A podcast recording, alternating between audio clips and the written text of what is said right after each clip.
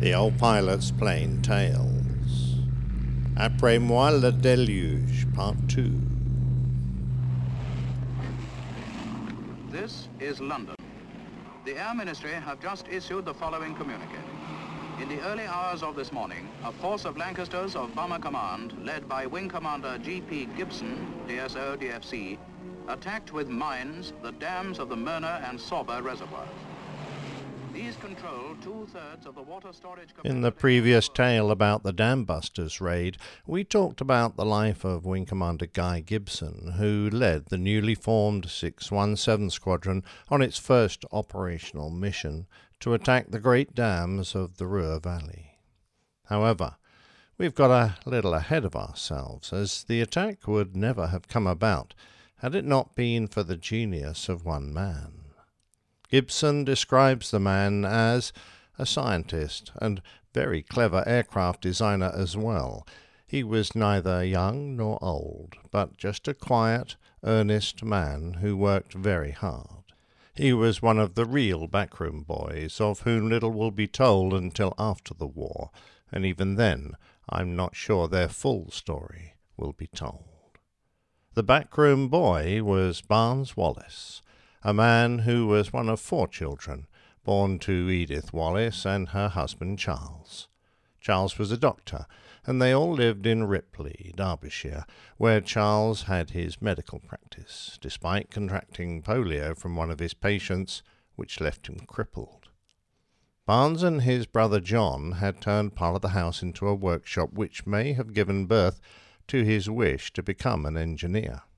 The bright child, Barnes won a scholarship to a school called Christ's Hospital in Horsham, Surrey, a long way south from their home in Derbyshire. From there he moved to a grammar school built by the Worshipful Company of Haberdashers. Although Barnes was a natural at mathematics, English, and science, he was completely incompetent at Latin. By the end of his successful education, he had decided that he wanted to be an engineer, a profession where a lack of skill with Latin wasn't really a hindrance.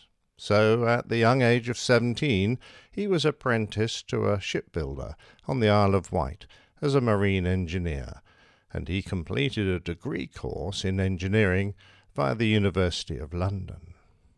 An opportunity came up for him to work at Vickers, designing airships, and along with John Temple, he led the way in airship construction, building the R 100 at the time the largest airship ever designed. His concept of geodetic construction gave the airship immense strength whilst ensuring a light structure, and harked back to the work done by Professor Schutte, who built the airship LS 1 in 1909 a design which had also been explored by Joshua Humphreys in his use of diagonal structures in the construction of the first US Navy frigates in the late 1700s and can be seen in the interior hull of the USS Constitution on display in Boston Harbor.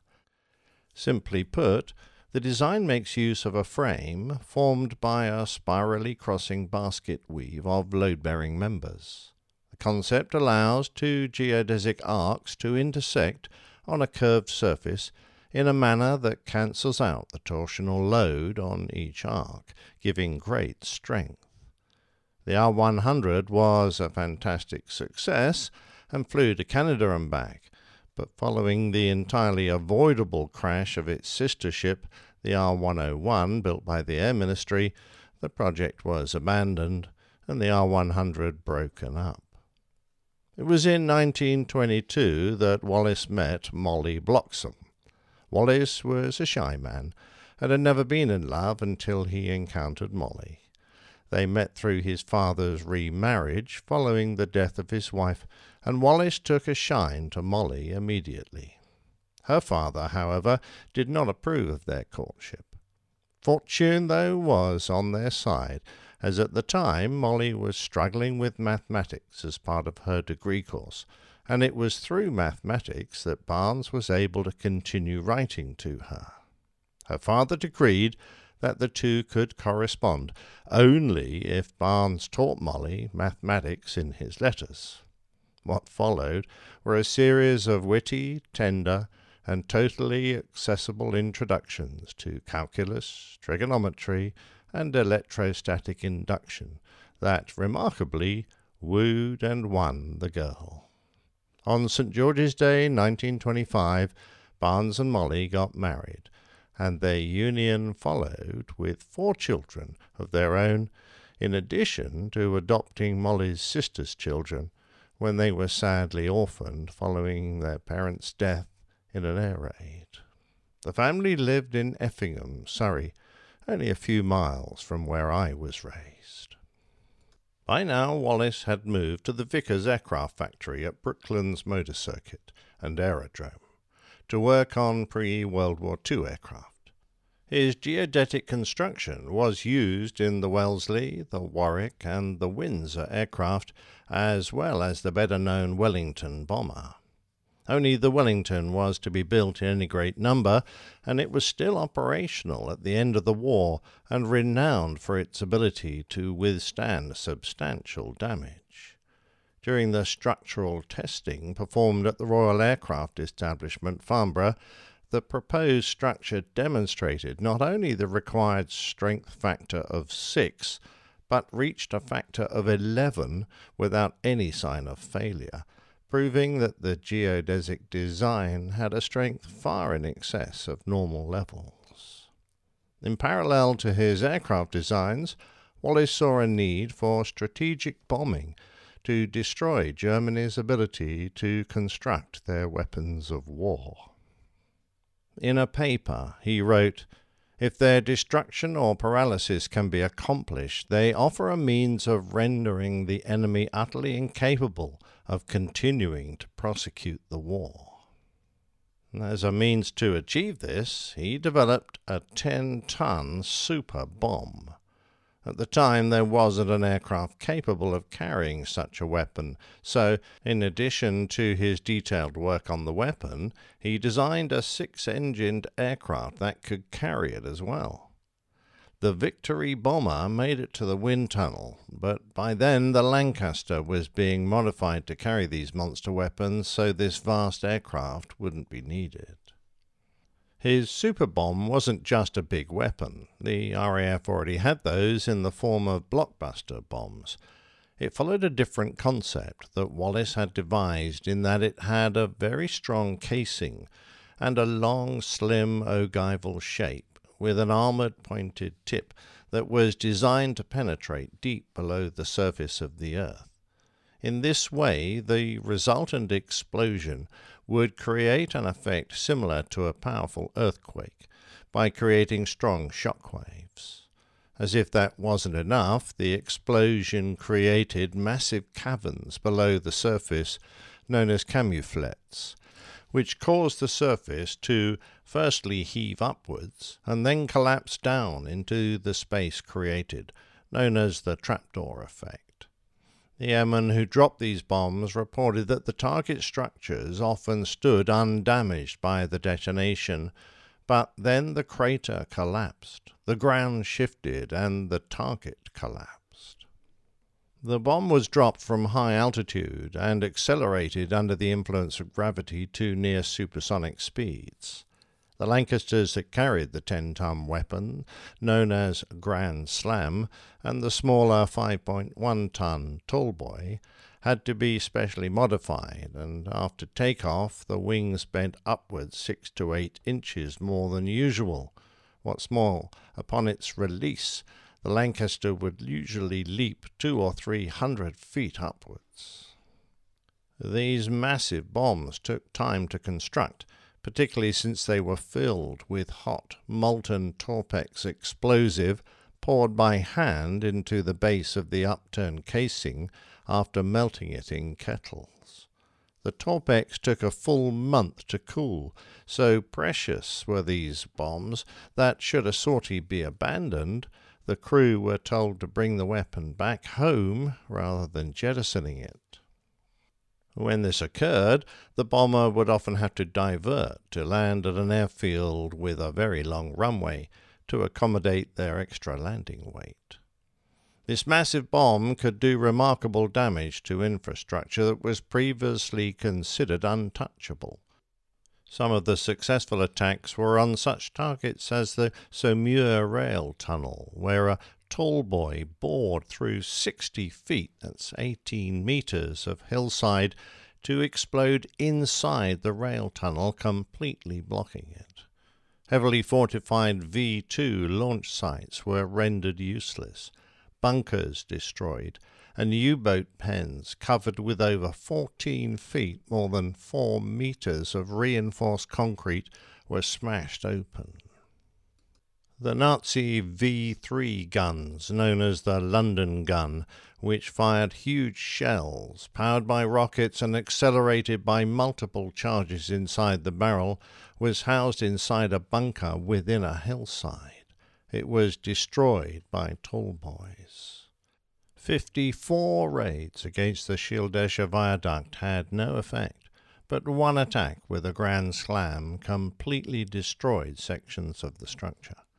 Perhaps the most famous target was the German battleship Tirpitz, hit by three tall boys, two direct hits and one near miss, that caused the ship to capsize immediately and subsequently explode when fire spread to a magazine. The death toll was over 1,000.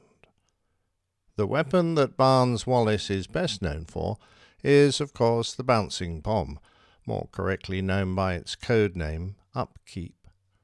The dams of the Ruhr had been identified as an important strategic target even before the start of the Second World War in addition to providing hydroelectric power and pure water for steel making, they supplied drinking water and water for the canal transport systems. Calculations indicated that attacks with large bombs could be effective, but required a degree of accuracy that was beyond the most sophisticated bomb aiming systems. The size of the dams made them near impossible to destroy. They were constructed from concrete and steel, and the Eder was three quarters of a mile, that's 1.2 kilometers thick at its base. Wallis knew that unless the explosive charge could be kept very close, preferably in contact with the dam wall, the water in between would cushion and disperse the force of the explosion.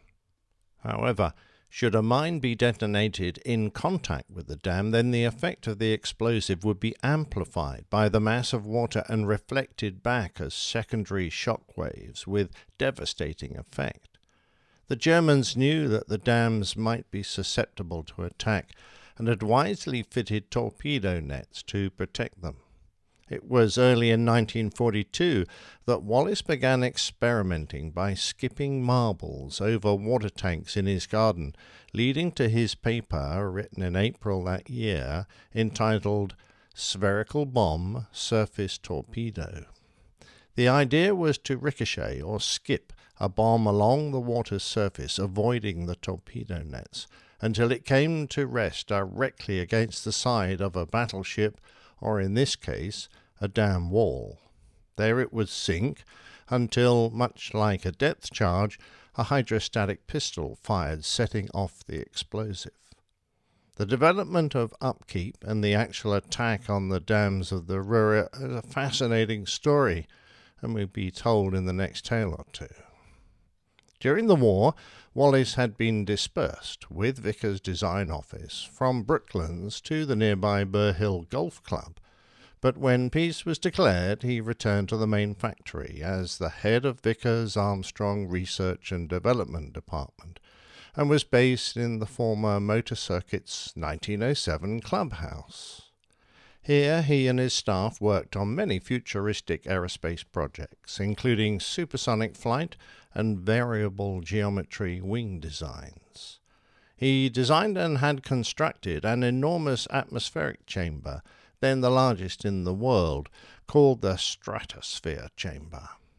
With a volume of some 40,000 cubic feet, over 11,000 cubic meters, by the use of vacuum pumps and refrigeration units, it could simulate the atmospheric conditions at 70,000 feet, where the pressure was one twentieth of that at sea level and the temperature down to minus 65 degrees centigrade. Many aircraft would be tested within this chamber, as well as marine vessels, guns, armoured vehicles, radar heads, and the like. Even Arctic explorers made use of the facility to develop clothing for sub zero temperatures. Along with his variable geometry wing designs, such as the futuristic Swallow concept tailless aircraft, he worked on laminar flow theory in both aircraft and underwater designs, such as the experimental rocket propelled torpedo codenamed Heyday. In 1955, Wallis agreed to act as a consultant for the project to build the Parkes radio telescope in Australia. Some of the concepts he suggested were used in the final design, including the idea of supporting the dish at its center, the geodetic structure of the dish, and the master equatorial control system. Sadly, unhappy with the direction the project had taken, Wallis left the team halfway into the design study and refused to accept his £1,000 consultant's fee. In the 1960s, Wallis proposed using large cargo submarines to transport oil and other goods, thus avoiding surface weather conditions. Moreover, his calculations indicated that power requirements for an underwater vessel were lower than for a comparable conventional ship, and they could be made to travel at a much higher speed. He developed ideas for aircraft capable of efficient flight at speed ranges from subsonic to hypersonic, and his understanding of supersonic aerodynamics led to research that underwrote the variable geometry design of the air intakes for Concorde's Olympus 593 engines. His ideas were many and varied, a brilliant aircraft designer with a flair for what we might glibly call thinking outside of the box. He found solutions where others would shrug their shoulders in bewilderment. Wallis became a Fellow of the Royal Society and was knighted in 1968. He also received an honorary doctorate from the Heriot Watt University. He was awarded £10,000 for his war work from the Royal Commission on Awards to Inventors, but his lasting grief at the losses that occurred in the Dambusters attack caused him to donate the entire sum to his alma mater, Christ's Hospital School, to set up the RAF Foundationers Trust, which to this very day allows the children of RAF personnel killed or injured in action to attend the school. There are a number of pubs named after this very British hero, and even a beer, the Amber Ales Barnes Wallis, described as an IPA style bitter, fit for a local hero who once lived on Butterley Hill. Wallis lived with his family in Effingham from 1930 until his death on the 30th of October 1979. He was buried alongside Molly at St. Lawrence Church. On his gravestone is an epitaph written in Latin, a language he never mastered. Spernit humum fugiente penna. It is the motto of the Christ's Hospital Barnes Wallis Foundation and is taken from Horace. It reads, Severed from the earth with fleeting wing. At noon on the day he was laid to rest, an Avro Vulcan bomber from 617 Squadron, the Dambusters, flew overhead as a mark of respect. Respect for a man that all the Allied nations owed a great debt of gratitude.